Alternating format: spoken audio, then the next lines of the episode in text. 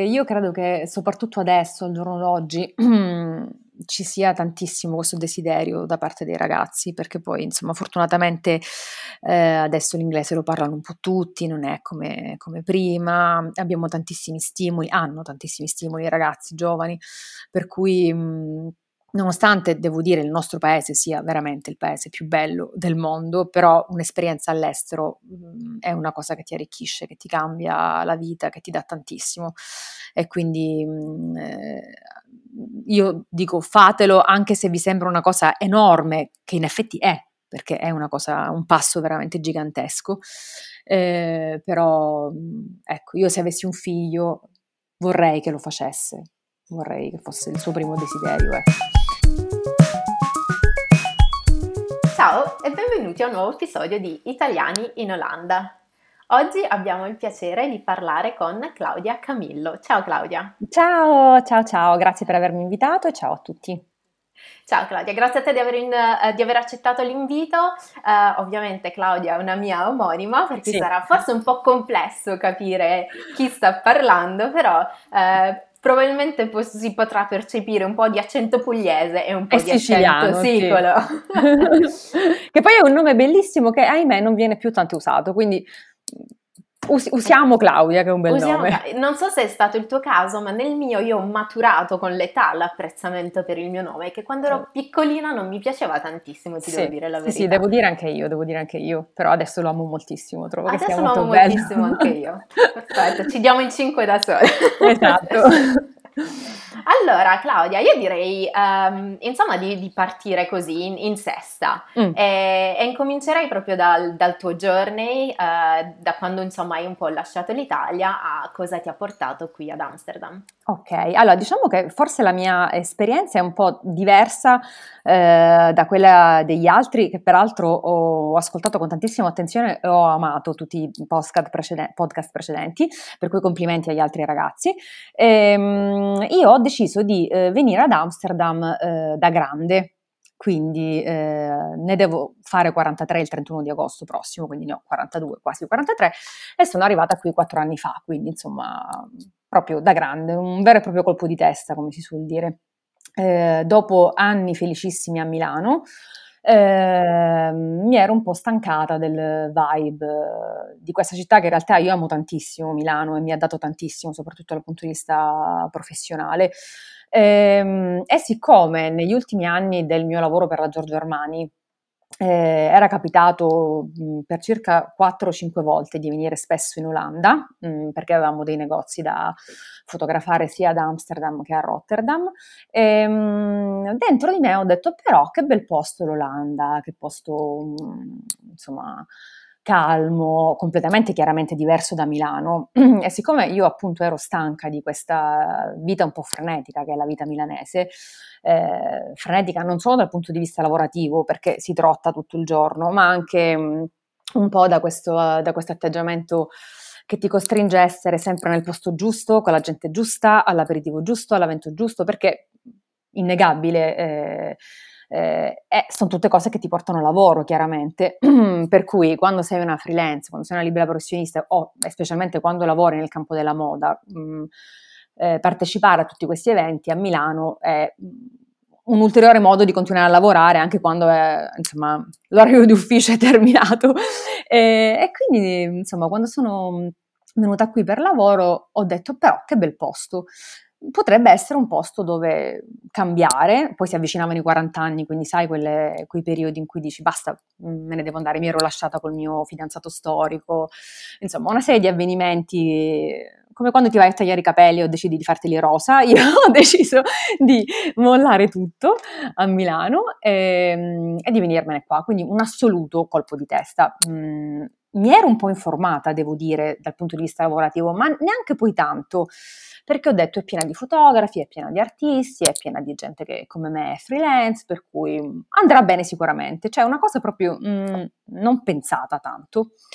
Eh, e quindi sono approdata un po' inconsapevolmente, un po' in maniera diversa da tutte le altre persone che in realtà arrivano o mh, mm, trovando il lavoro già direttamente dall'Italia, quindi con tutti i vantaggi che questa cosa comporta, chiaramente, vantaggi e sicurezze, perché quando tu eh, arrivi in un paese straniero già con un lavoro e uno stipendio e a volte anche un alloggio, chiaramente è tutto un altro modo di arrivare. Invece io sono arrivata come sarebbero arrivati i nostri nonni in America con la valigia col cartone, cioè proprio così, alla, come una pazza, devo dire. Però mi è andata abbastanza bene, devo dire, insomma, lo rifarei, sono stata contenta di questa eh, follia, perché poi in effetti mh, Amsterdam, perché io posso parlarti chiaramente di Amsterdam, che è la città dove vivo, è stata molto accogliente. E quindi nonostante insomma le, i disagi iniziali che abbiamo tutti, mi sono trovata bene, mi sono sistemata.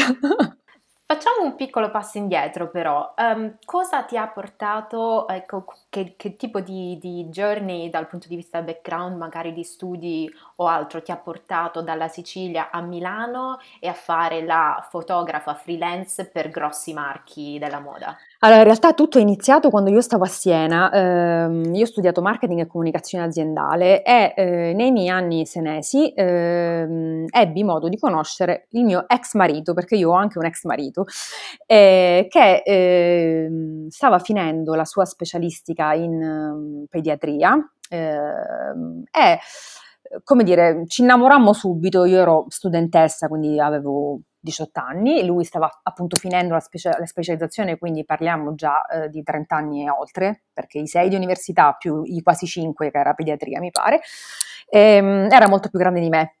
E siamo andati a convivere quasi subito, quindi io facevo l'università e lui appunto stava finendo di studiare e ehm, quando lui finì di studiare eh, eh, trovò lavoro eh, a Boston eh, nello specifico al Children Hospital di Boston, quindi una grandissima opportunità per lui. Siccome io avevo sempre avuto il desiderio eh, di andare all'estero, eh, e quindi diciamo la, la, la, scelta di muovermi già da Palermo verso Siena era stato un primo passo per allontanarmi di casa, anche perché scienza della comunicazione all'epoca non c'era da nessuna parte, era mh, a Roma, era a Bologna ed era a Siena, quindi tu facevi il test d'ingresso, insomma quindi già quello era stato il primo passo.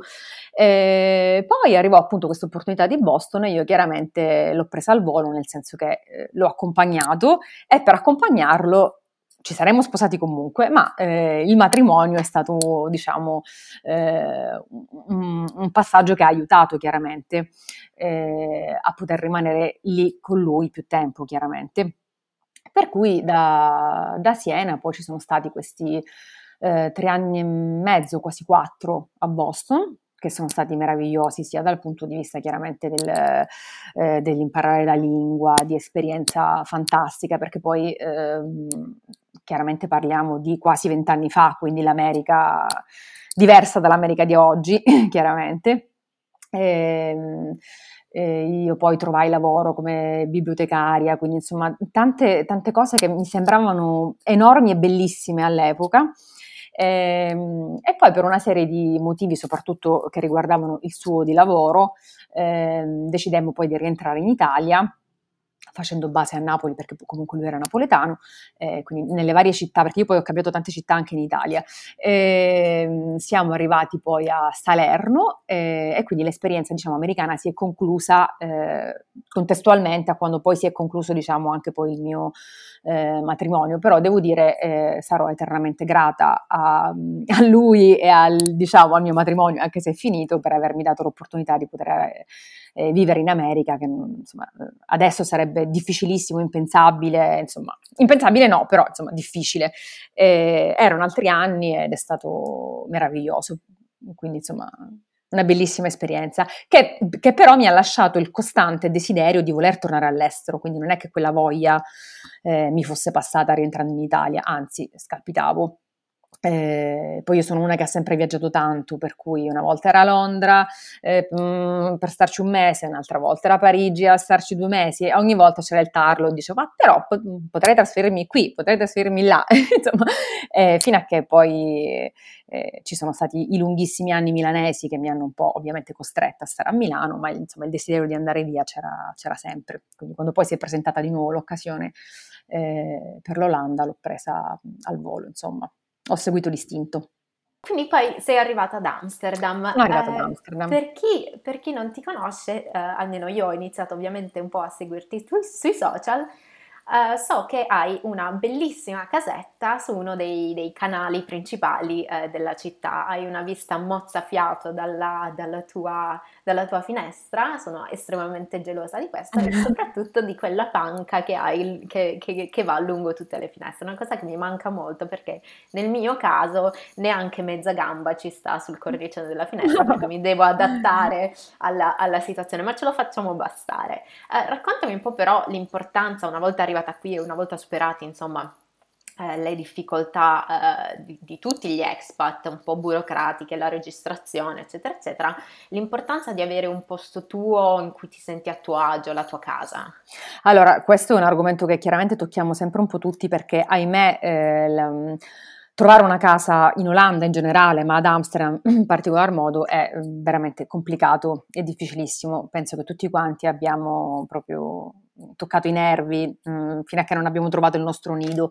Io peraltro i primi eh, mesi, mh, mm, visto che appunto ero arrivata con questo assoluto colpo di testa, eh, sono stata in un residence, che poi col senno di poi è una cosa che io non suggerirei mai a nessuno, quindi amici che avete intenzione di venire in Olanda non fate il mio stesso errore, perché questo residence eh, mi costò tantissimi soldi chiaramente, eh, perché inizialmente io arrivai pensando, vabbè, sto due o tre mesi, vediamo come va e quindi non avevo cercato subito né una stanza né una casa, anche perché appunto arrivando in età mh, adulta eh, l'idea della, di stare in una, stan- in una, stanza insomma non è che mi mh, allettasse molto, visto che era una vita che vivevo da sola o comunque con il mio compagno, per cui ho detto meglio trovarsi un residence, quindi una piccola casa, un piccolo monolocale e partire da lì.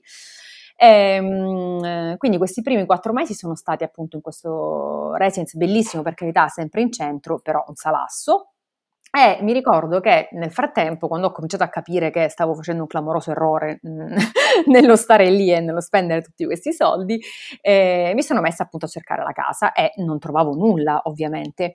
Un po' perché ehm, nel mio caso il grossissimo ostacolo è stato proprio il fatto di essere freelance, quindi il fatto di non avere un contratto. Questa cosa mi ha praticamente chiuso innumerevoli porte, fino a che io un giorno, lo ricorderò perfettamente, avevo il residence disponibile fino al 31 di luglio e il 20 di luglio non avevo ancora una casa per cui puoi immaginare il panico.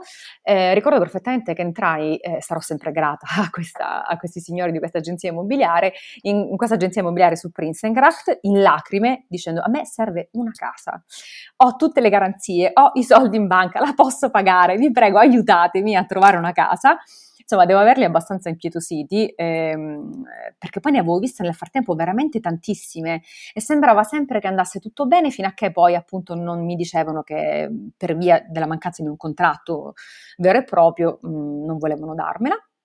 E quindi finalmente poi ho trovato questa casa che peraltro è eh, la casa di un noto personaggio olandese, Jort Kelder, che sicuramente tu conoscerai o avrai visto in televisione un milione di volte, è un un presentatore tv politico, io chiaramente non lo sapevo, ehm, che a quanto pare era abbastanza in scialla riguardo, cioè ovviamente tutte le garanzie del caso, ma insomma non ha fatto particolari problemi.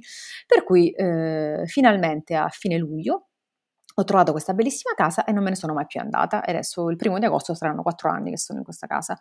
Eh, che, n- io non ho ancora comprato eh, nonostante vorrei farlo, mm, perché eh, una parte di me, e questo si ricollega un po' agli ultimi avvenimenti che se vuoi eh, toccheremo anche più in là, negli ultimi tempi sto rivalutando un po' l'Olanda. E quindi eh, col senno di poi mi dico che forse ho fatto bene non aver ancora comprato ma eh, ad essere ancora in affitto. Per cui per tornare alla mia casa sono molto, la amo moltissimo, mm, sono molto grata di averla trovata eh, e c- appunto ci sto così bene che quattro anni che non me ne sono mai più andata e non ho mai più cercato un altro, anche perché ha, devo dire, una vista bellissima, questa bella terrazza, e, insomma, in centro, non potrei chiedere di meglio. Quindi, insomma, nella sfortuna poi sono stata fortunata perché ne ho trovata alla fine una bellissima. E, nonostante nessuno mi avesse voluto, cacciata da tutti, alla fine una casa l'ho trovata. Direi stupenda, non bellissima. e, ehm, e, tu in compagnia del tuo piccolo Otello, giusto? Sì, Così del mio meraviglioso gattino. gattino nero che è stato adottato ed è un gattino monellissimo ma bellissimo. E, insomma, sì, e, raccontami un po' la difficoltà magari di avere un, un, animale domestico da expat, perché io non ne ho, eh, insomma, il mio contratto di casa non prevede eh, la possibilità di poter avere animali eh, e anche il mio partner, diciamo, non è eh, propriamente a favore della cosa, um, però, diciamo, potrebbe essere utile come informazione della tua esperienza nel vivere eh, insomma una vita da expat avendo un animale, per quanto il gatto sia un animale indipendente, però eh, quando viaggi per una o due settimane, insomma, può diventare una, una questione da dover risolvere. Eh, sì, io devo dire che sono stata fortunata perché ehm, io sono insomma un, un, una, una, che tende molto a fare tante amicizie, ho tanti amici, sono molto fortunata, sono stata molto fortunata qui ad Amsterdam a trovare, devo dire, delle persone squisite sempre, per cui quando c'è stato bisogno di partire, di viaggiare, ho sempre avuto qualche amico che mh, con molto amore o si è trasferito direttamente a casa mia e quindi eh, spesso facendo la gioia di tanti che magari mh, abitano in una stanza e quindi non vedono l'ora di poter stare in un posto un po' più grande da soli e quindi ben volentieri sono venuti a tenermi il gatto. Eh, oppure che banalmente se ne sono occupati durante l'arco della giornata, per cui eh, devo dire sono stata fortunata. Adesso in, in molti hanno preso il cane e quindi ahimè forse non mi potranno più tenere il gatto e, e, quindi credo che alla fine dovrò ricorrere anche io al um, cat sitter, temo, e, però fino ad ora è andato molto bene, devo dire io il gatto l'ho preso al gattile, e, esperienza bellissima, insomma, devo dire una compagnia meravigliosa, non potrei più vivere senza di lui. Eh, mi sveglia tutte le mattine alle 5, però lo amo tantissimo. e quindi suggerisco a tutti di prendere un gattino, o comunque un cane, un di prendere un, animale, ti, bello. Ti sveglia presto, però ti dà anche tante gioie. Sì, sì. Poi sai, il gatto qui ce l'hanno un po' tutti, devo dire che eh, c'è questo spara- spauracchio terribile dei topi, io sono stata fortunatissima perché non ho mai visto un topo in Olanda. Sei stata eh, molto fortunata. Sono stata molto fortunata, per cui quando ho detto che avrei preso il gatto, tutti brava, fai benissimo, perché tanto vedrai quanti topi ci avrai in casa.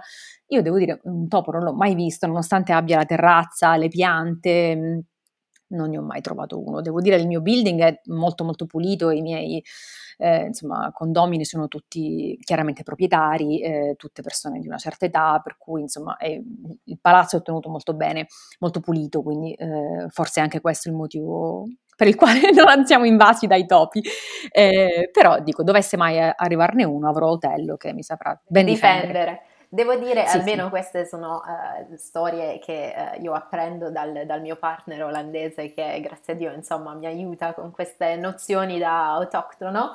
Uh, so che più in alto si vive, eh, meno c'è la probabilità dei topi. Effettivamente. Ah, ecco, vedi, allora tutto torna. Noi abbiamo cambiato ovviamente casa perché ormai sono io tre anni che sto qui ad Amsterdam, insomma, lui da, più tempo, però dopo un annetto che abbiamo vissuto insieme nella prima casa abbiamo cambiato e nella prima casa, che era un primo, un primo piano, il nostro piccolo amico che io avevo soprannominato Miki Ecco. Um, ci veniva spesso a trovare, devo dire la verità, per cui in quel caso mi avrebbe fatto comodo avere anche a me. In, Comunque, per chi si trasferisce, il gatto è utile. Sappiate, amici, che eh, Amsterdam è piena di topi, l'Olanda in generale è piena di topi, quindi se prendete un gatto, mm, fate bene. Vero, sono d'accordo. quindi è un buon suggerimento.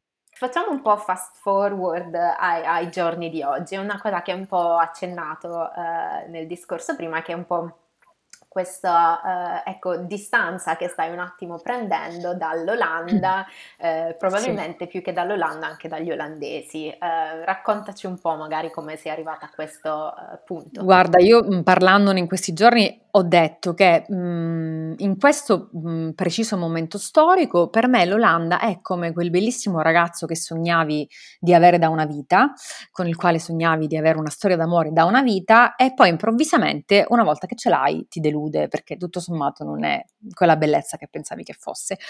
Non mi fraintendere, per me l'Olanda è e rimarrà, in particolar modo Amsterdam, ma devo dire tutta l'Olanda è meravigliosa perché poi in quattro anni ho avuto modo di girarle tutte le città, devo dire una più bella dell'altra.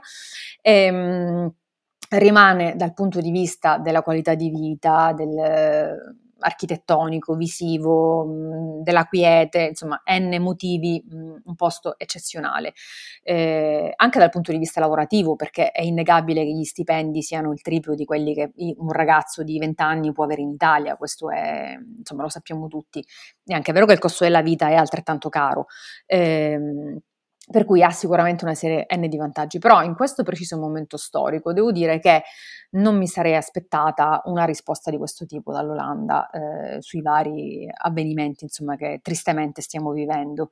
Ehm, per cui da parte mia c'è stata una fortissima delusione, veramente come quando hai un innamoramento e improvvisamente dici oh mio Dio, ma allora non era quella che pensavo che fosse, proprio come un, un fidanzato, la stessa cosa. Ehm, per cui è chiaro che si sa bene che le decisioni non si prendono mai né quando si è tristi né quando si è felici, si dice, non mi ricordo com'era la storia, ma comunque eh, chiaramente le mie sensazioni di questo momento andranno sicuramente rivalutate non appena questo incubo che tutti stiamo vivendo sarà finito. Però devo dire che la risposta che ha dato non mi è piaciuta, non mi è piaciuto il modo di fare degli olandesi, non mi è piaciuto non mi piace perché poi dovevo parlare al presente perché purtroppo non è finito, non mi piace come il governo si sta comportando, eh, questo menefreghismo, anche un po', ehm, passami il termine, questo razzismo nei confronti di noi italiani che siamo stati un po' derisi quando abbiamo fatto presente più e più volte che la situazione era grave perché noi viviamo questo dualismo di essere italiani in un altro paese e il nostro paese è stato fortemente colpito dal coronavirus, per cui, come dire, tutti i giorni eh, vivevamo questo, questa doppia vita con le notizie eh, dall'Italia tremende e quello che, vede, che, vediamo tutti i giorni qua che è completamente diverso, perché se tu ti affacci alla finestra non sembra minimamente che ci sia un problema. Eh, e quindi, insomma, questa cosa in questo momento mh, mhmm, mi sta facendo riflettere e appunto tornando al discorso della casa, ti dico, sono ben felice in questo momento di non averla comprata perché non sono sicura di voler restare. Peraltro i ragionamenti che faccio io chiaramente sono legati alla mia età. È chiaro che probabilmente un ragazzo di 25 anni fa un ragionamento completamente diverso rispetto al mio, ma siccome io sono in quella fascia di età eh, nella quale sei una persona matura che va incontro chiaramente all'età adulta e poi in futuro eh, anziana, guardi questa scena e dici ah ok le cose funzionano così, non so se mi convince. Quindi i ragionamenti che ho fatto io chiaramente sono eh, rapportabili alla mia età. Quindi sì, c'è un po' di delusione in questo momento. C'è tantissimo amore sempre per la città, ma moltissima delusione nei confronti degli olandesi. Hai detto una cosa giusta, cioè che le, le decisioni non vanno prese in momenti di picchi, eh, che siano alti o bassi di eh, emozioni bisogna insomma cercare di essere un po' più eh, razionali. A livello razionale, diciamo chiudendo in una parentesi questo... Ehm, questo evento del coronavirus, un po' come la, l'Olanda si è approcciata a questo. Um, ci sono degli aspetti dell'Olanda che invece fortemente ti piacciono e che dici uh, ti, hanno, ti, hanno, portato a stare in Olanda quattro anni e magari anche di più.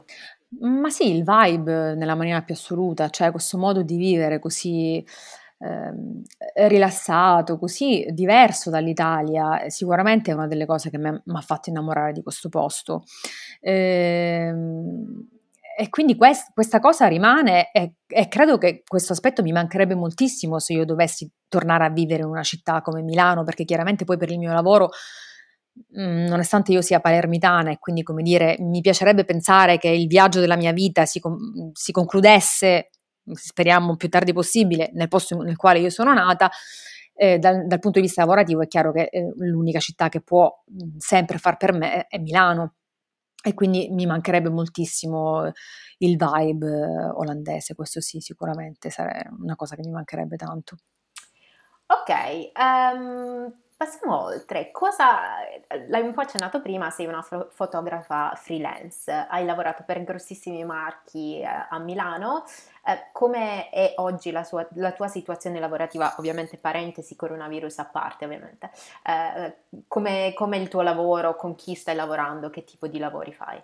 Allora, il mio lavoro è totalmente cambiato da quando io mi sono trasferita in Olanda perché io sono una fotografa d'architettura e di interni principalmente. È quello che io ho fatto con uh, tutti i grossi marchi eh, diciamo di lusso in Italia, quindi da Giorgio Armani, Berluti, il gruppo Elvemash eh, e vari altri ble- brand, ehm, comportava appunto la fotografia di architettura, cioè io fotografavo per loro tutte le nuove aperture in Europa e Middle East. Middle East.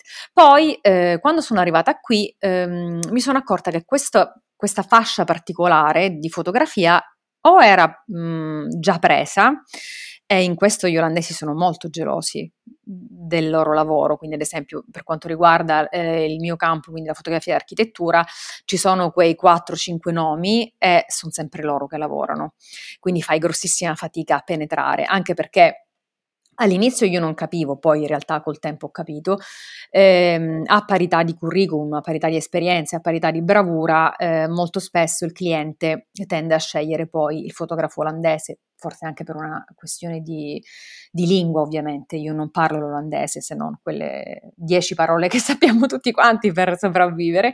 Ehm, e quindi eh, il, mio, il, il, mio, modo di fare fotografia è molto cambiato.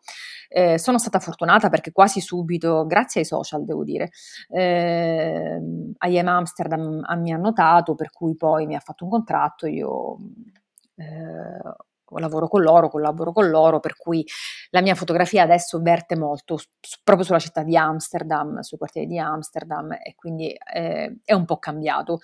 Eh, tutto quello che eh, concerne il lusso, mh, mm, o qui non c'è totalmente, cioè non c'è questo tipo di, eh, di fotografia, cioè il, il, brand, anche quello locale, ti, ti parlo dei marchi di qua, eh, tende a non fare quello che si fa in Italia eh, è proprio un, un, modo di vivere il mondo moda completamente diverso da quello, che, da quello italiano. Eh, quindi venendo da quella realtà è un, uno shock terribile perché è veramente completamente diverso.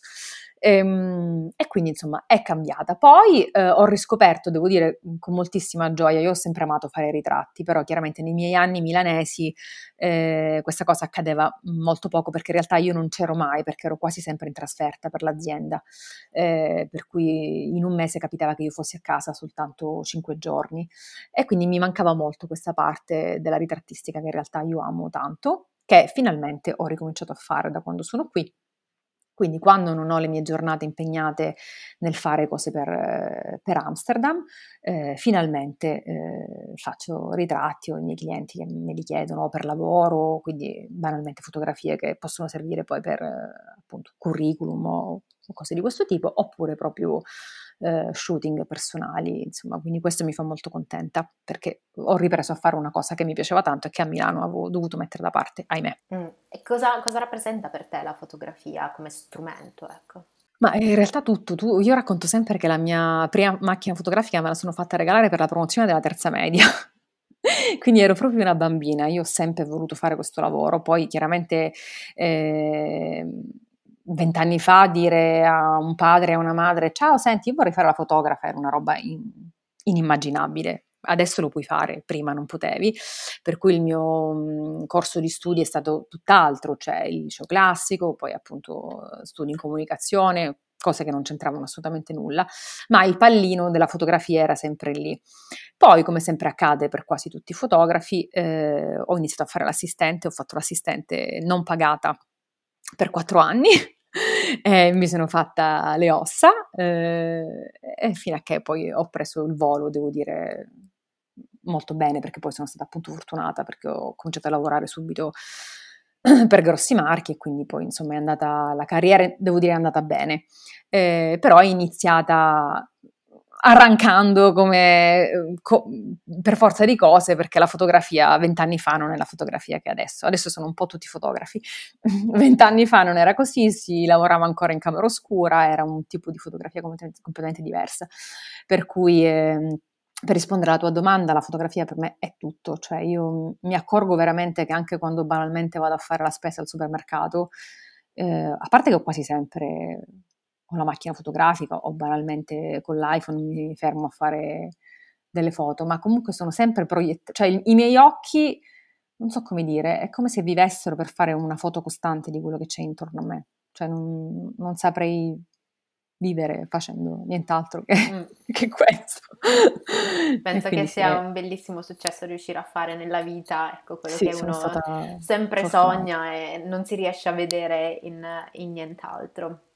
Mm. L'hai toccato uh, un attimino un po' parlando della, della, della questione famiglia ovviamente, di come magari eh, vent'anni eh, fa eh, non esisteva nient'altro oltre l'essere medico, architetto, ingegnere o diciamo i lavori un po' esatto. più tradizionali, quindi immagino che anche tu venendo dalla Sicilia eh, abbia vissuto una, eh, la tua diciamo adolescenza comunque in maniera fortemente tradizionale e fortemente italiana. Com'è oggi il rapporto con la tua famiglia e come diciamo colmi un po' la, la distanza tra l'Olanda e l'Italia? Allora, devo dire, io sono stata fortunata perché mio padre e mia madre sono due pazzi viaggiatori e lo sono sempre stati, per cui mhmm, io ricordo queste vacanze di me piccolissima col camper in giro per tutta l'Europa, i miei genitori insomma un po' fricchettoni, sai, sessantottini. Meraviglia, direi. Esatto, ehm, per cui eh, tutti i colpi di testa miei e di mio fratello li hanno sempre mh, mhmm, accettati abbastanza bene, insomma non c'è mai stata quella cosa, oh mio Dio, te ne vai da Palermo, dove vai? No, questa cosa de- non c'è mai stata. Ehm, ci hanno lasciato subito, subito liberi di, insomma, di, scegliere quello che volevamo fare e dove volevamo andare. Eh, chiaramente eh, adesso le distanze sono sempre mh, mm, più ampie, perché Milano era facilmente raggiungibile, perché il Milano-Palermo è una cosa abbastanza semplice. Devi sapere che non esiste un volo diretto Amsterdam-Palermo, sembra il colmo. Eh, non so, tu sei di Bari? Io sono di Bari e sono tra i fortunati che ecco. hanno i ecco. diretti, però ci sono Bene. tanti amici dalla Sardegna che un po' come te vivono il challenge di non avere esatto. un Amsterdam Per cui io quando decido di voler andare a casa è più lo sbattimento di pensare come ci devo arrivare che poi andarci. Eh, per cui la distanza adesso la vivo molto molto male per di più, chiaramente i miei genitori sono um, vecchietti adesso perché mio padre ha 80 anni e mia mamma 75, quindi ehm, chiaramente io adesso, eh, e questo si ricollega anche con i discorsi che abbiamo fatto all'inizio, vivo la mia vita da expat con... Eh, eh, quelle angosce tipiche eh, di chi ha la mia età, cioè chiaramente a 40 anni cominci a dire ah, i miei genitori invecchiano, forse dovrei andare a casa un po' più spesso, forse solo due volte all'anno non basta, eh, sai tutti quei ragionamenti che si fanno quando, li, quando vedi i tuoi genitori un po' invecchiare e quindi vorresti cercare di essere più presente. Questo non perché siano loro a richiedere la mia presenza a casa, perché devo dire, ringraziando il cielo, sono autonomi e insomma in salute, eh, però è chiaro che più diventi grande, più eh, hai il desiderio di vederli un po' più spesso. Quindi mm, eh, la distanza io la sento adesso molto più di prima. Eh, appunto mi dispiace che sia rocambolesco dover arrivare a casa facendo mille peripezie perché purtroppo appunto è molto mal collegata la Sicilia, in partic- Palermo in particolare perché Catania no.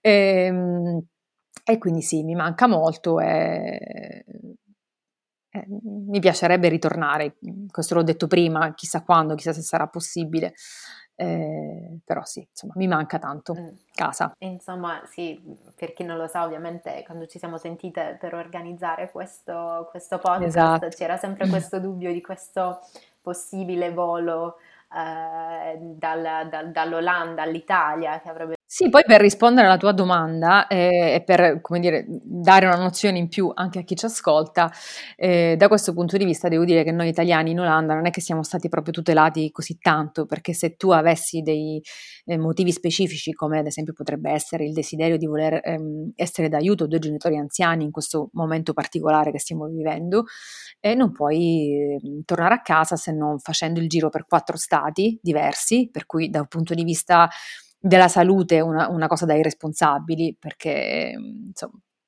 soltanto un pazzo farebbe quattro scali diversi per raggiungere casa propria, eh, per cui da questo punto di vista credo che l'ambasciata ci abbia un po' abbandonato eh, a noi italiani in Olanda. Eh, chissà come si metteranno le cose, perché poi chiaramente siamo tutti un po' sospesi, non, le decisioni vengono prese dall'alto e quindi toccherà aspettare di capire cosa accadrà nei prossimi giorni, siamo tutti così, che pendiamo dalle labbra di qualcun altro. Assolutamente, capisco la, la difficoltà. Um, cambiamo tono e um, c'è un progetto che tu hai portato avanti in particolare, diciamo credo partendo dall'anno scorso, um, che si chiama Bubble and Balls. Bubbles and Balls, sì. Bubbles and Balls. e eh, magari raccontaci un po' di questo progetto. Ma in realtà è nato un po' per gioco perché devi sapere che c'è sempre questa um, eh, querel simpatica tra arancina, arancino, chi è di Palermo la chiama arancina, chi è di Catania lo chiama arancino.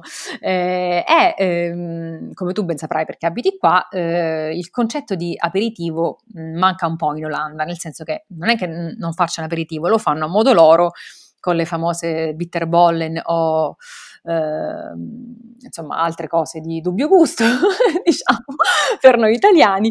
E, e, quindi ho pensato che sarebbe stato carino unire ehm, le arancine in una forma un po' più piccina, quindi simile alle bitterbollen. Le bitterbollen, per chi ci ascolta, sono delle come vorremmo chiamare, delle piccole crocchette, come potremmo spiegarle, eh, fritte, de, appunto della dimensione di un arancino o di un'arancina, a secondo di come vogliate pronunciarlo, ehm, eh, unito alle bollicine eh, perché ovviamente a tutti piace bere, soprattutto qui in Olanda.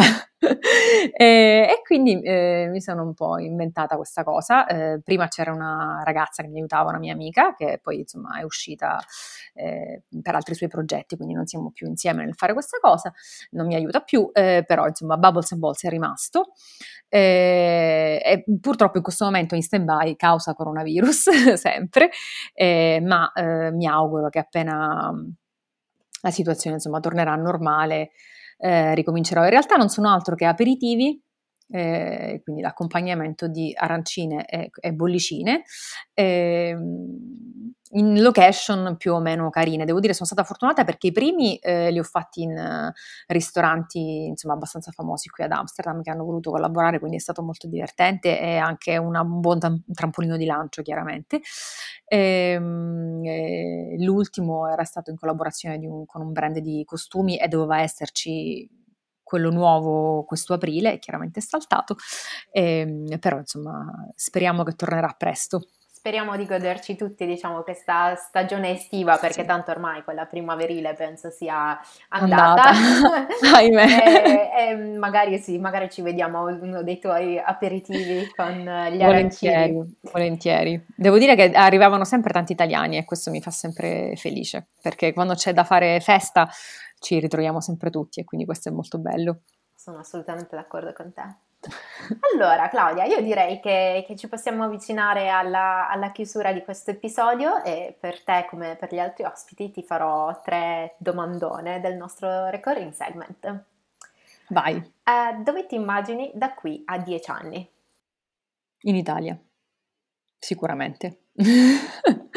Anche, sì, sì, devo dire sono mm, quasi certa di questa mia risposta, anche perché fra dieci anni appunto ne avrò 53 di anni e, quindi credo che per me sarà arrivato il tempo di tornare a casa, penso. Poi eh, chi può dirlo? Magari domani impazzisco e me ne ritorno in America, me ne vado in Francia, me ne vado in Provenza, non lo so, però mi, ti dico in Italia. In Italia, sì. perfetto. eh, che cosa diresti a te stessa di dieci anni fa?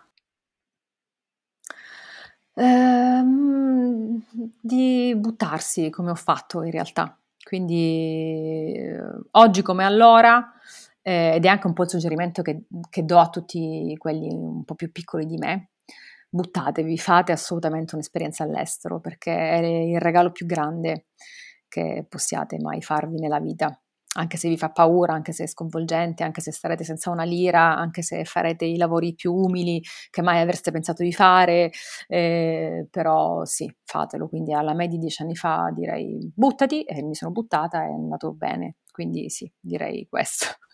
E penso che mi hai anche un po' risposto alla prossima domanda, che era esattamente che consiglio ti senti di dare che possa ispirare altri italiani a fare esperienza all'estero. Questo assolutamente, perché io credo che soprattutto adesso, al giorno d'oggi, ci sia tantissimo questo desiderio da parte dei ragazzi, perché poi insomma fortunatamente eh, adesso l'inglese lo parlano un po' tutti, non è come, come prima, abbiamo tantissimi stimoli, hanno tantissimi stimoli i ragazzi giovani, per cui... Mh, Nonostante, devo dire, il nostro paese sia veramente il paese più bello del mondo, però un'esperienza all'estero mh, mhmm, è una cosa che ti arricchisce, che ti cambia la vita, che ti dà tantissimo. E quindi mh, mhmm, eh, io dico fatelo anche se vi sembra una cosa enorme, che in effetti è, perché è una cosa, un passo veramente gigantesco. Eh, però, mhmm, ecco, io se avessi un figlio vorrei che lo facesse vorrei che fosse il suo primo desiderio, ecco. Quindi sì, assolutamente, venite, buttatevi. Buttatevi che è morbido. A Bari si dice buttati che l'acqua è bassa. Buttati che l'acqua è bassa, sì. um, Poi voglio dire, se le cose vanno male si può sempre tornare indietro, cioè non è che io dico sempre questo, eh, in tutte le cose della vita, tu prova, poi male che vada, eh, cioè si torna indietro, mm. senza rimpianti e via. Ti faccio una domanda bonus, ogni tanto lo faccio con gli ospiti. Che bello, sì, adoro. Qual è, qual è, la cosa che um, ha, ti ha insegnato o che hai imparato maggiormente, da cui ti senti più arricchita dalla tua esperienza all'estero? Uh, penso cavarmela da sola, sì, questo. Cioè, t- um, tante cose che eh, pensavi non saresti mai riuscita ad affrontare, in, magicamente le fai, le fai con una scioltezza che mai avresti pensato di avere. Eh, quindi devo dire sì, questo, cavartela da sola, essere autonoma, mm, sì, questo, senza dubbio. Ed è una cosa che poi ti viene, per questo dico, anche se avete paura fatelo, perché delle cose che veramente sembrano infattibili, poi ti accorgi che le, le superi con una facilità davvero incredibile. E questa cosa te la dà l'essere lontano da casa, lontano da tutti, da solo, e ce la fai e poi vinci ed è bellissimo. Questo è il regalo più grande. Credo che un altro degli ospiti precedentemente aveva detto che alla fine gli italiani trovano poi sempre il modo di, di riuscire a fare le cose, per cui siamo... Sì, sì. Poi un altro suggerimento bello che mi sento di dare, che è un errore eh, che, che un po' facciamo tutti, che è comune agli italiani, è stare troppo con gli italiani. Eh, perché chiaramente i primi tempi tendi a voler far famiglia, vuoi un po' per la lingua, vuoi per le, appunto, mm, meglio ancora se trovi gente del paese tuo, quindi chiaramente, ah sei di Palermo, pure io sono di Palermo e via così con tutte le città d'Italia, eh, che è una cosa molto bella, però ehm, il consiglio che do io è, cioè, se andate veramente all'estero, state con persone internazionali, cioè non ha senso andare a vivere a Parigi, a Londra, ad Amsterdam e poi fare comunella solo con gli italiani perché mh, si perde il senso di questa esperienza. Eh, a maggior ragione se lo fai anche per migliorare l'inglese, faccio per dire. Per cui andate all'estero, state con gli italiani, benvengano gli italiani, però buttatevi anche con greci, spagnoli, francesi, olandesi o quello, quello che viene. Va bene, Claudia, io eh, penso che siamo giunti al termine, per cui... È già finito, no? Hai visto? eh... Facciamo dei podcast più lunghi. Ci pensiamo per la seconda stagione. Per la seconda stagione, più lunghi, un po' come le puntate di Beautiful. Facciamo una cosa che non finisce mai. Um, ti ringrazio ancora per aver accettato il mio invito e insomma eh, spero, sì, a parte il Bubble and Balls, spero insomma che eh, riusciremo ad incontrarci fisicamente in, in real life non appena certo questa sì. campana di vetro da coronavirus eh, sì, sarà spostata dalle nostre teste. Esatto, speriamo prestissimo. Speriamo. Grazie mille un bacione a chi verrà dopo di me eh, nel podcast e a tutti quegli italiani che verranno qui. Grazie ancora. Ciao Claudia. Un bacio, ciao, grazie a te.